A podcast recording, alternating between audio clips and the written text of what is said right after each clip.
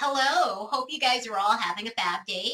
This is Daily Sky Aspects for April 8th and 9th, 2019. We have a crazy couple of days with relationship stuff and crazy in a good way, crazy in a not so good way, crazy in an indifferent sort of way. It's a mixed bag of relationship energy going on. I mean, this whole month, the emphasis is going to be on relationships anyway, but these next couple of days, Venus is making a conjunction with Neptune, Mercury as well, even though that conjunction is kind of weakening as Mercury is making its way out of Pisces. So we're going to be feeling a lot of emphasis on relationships, but we also have a lot of clarity that's going to be coming through and a lot of answers to our questions that we need answering to, a lot of uncovering of things with Mercury making a sextile with Pluto. We're going to be able to kind of look deeply at some of our situations and actually start helping ourselves in so many ways. I'm looking at the chart, the relationship energy is definitely sky high.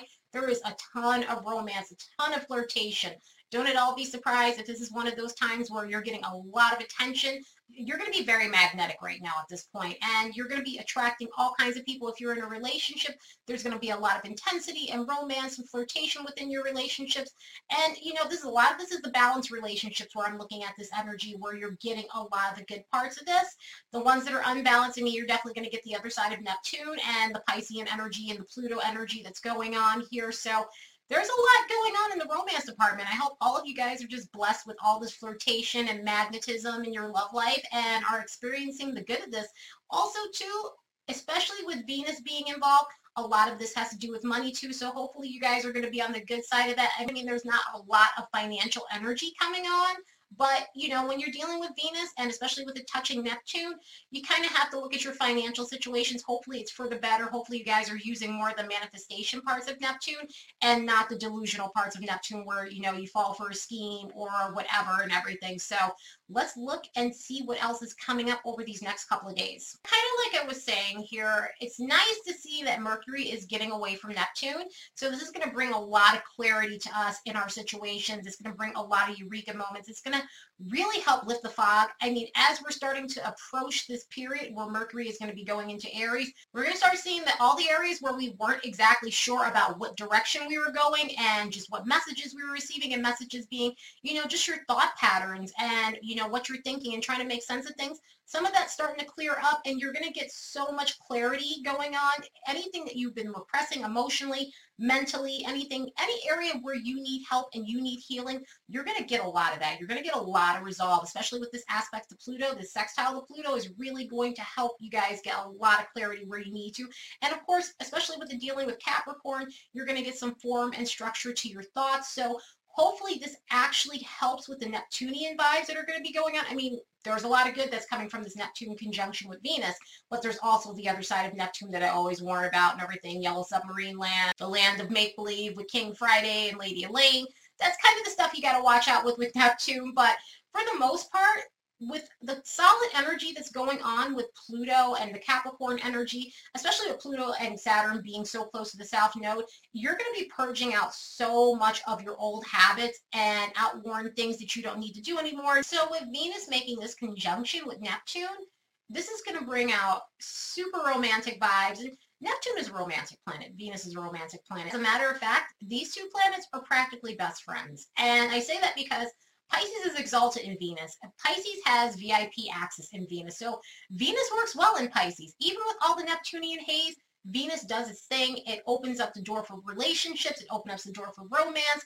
It allows for you to be more open on a spiritual level. So you're not always looking at just the superficial. You're looking at it from a soul point of view. You're feeling someone out. You're actually feeling their vibe. So if you're single and you're looking to meet someone, this would be a good time. Always obviously use your discretion here with Neptunian vibes as always. And I always have to put that warning out there. But for the most part, you're connecting with people on a soul level and it opens up more of a door for meeting soulmates when you have this kind of energy. So if you're looking and you're wanting to meet someone who's high vibe, someone who's on the same wavelength as you, this is the perfect energy for that. So hopefully as this is going on with this conjunction, you're meeting more of those types of people rather than the other side of Neptune where you're dealing with the deceptiveness or things like that. And Also, too, with this, you do have to be a little bit careful with this aspect with yourself because it can cause you to have expectations that any mortal on this planet can fulfill. In other words, it causes you to go into that fantasy land, not yellow submarine land, but the fantasy land where, you know, you have all these ideals about what you want in a partner, which is all well and good. You need to manifest that to yourself, but it has to be realistic. It can't be, you know, I was saying this in one of my other videos, okay, you want someone who's six foot tall and then you meet the person who checks off all the boxes, has all the bells and whistles, but they happen to be 5'11 and that disqualifies them. And 5'11 is not far from six foot. So it's one of those types of things where you kind of have to like, just be careful not to get too judgy. If somebody's coming in and it's feeling faded, go with the flow who cares if they don't meet your criteria for height and that sort of thing. And I'm not saying extreme. If it's too extreme, then obviously don't do it. I always feel like, hey, you got to be attracted to who you're with. I know people say that that doesn't matter. It totally matters. I mean, it's not on a superficial level. It's on a level of like, you have to keep the romance going. You have to keep the intimacy going in your relationship. So if you're not attracted to the person, it's not going to work.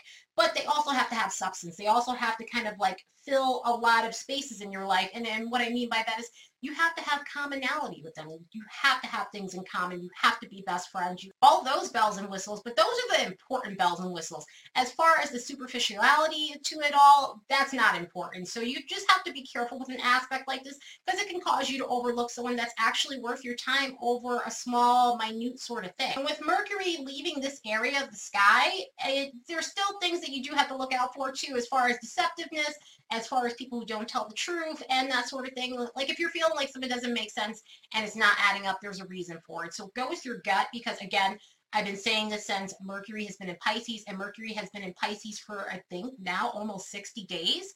Um, it's, it's a long stint of having to use your instincts if you're not like that. If you're more logical, fact-based, um, the way, in the way you think and you're not all about the gut instinct parts of your brain. If you're more left brain, then this energy is going to be a lot. I'm going to tell you right now, and I've said this before in my videos, it has definitely been messing with me as well.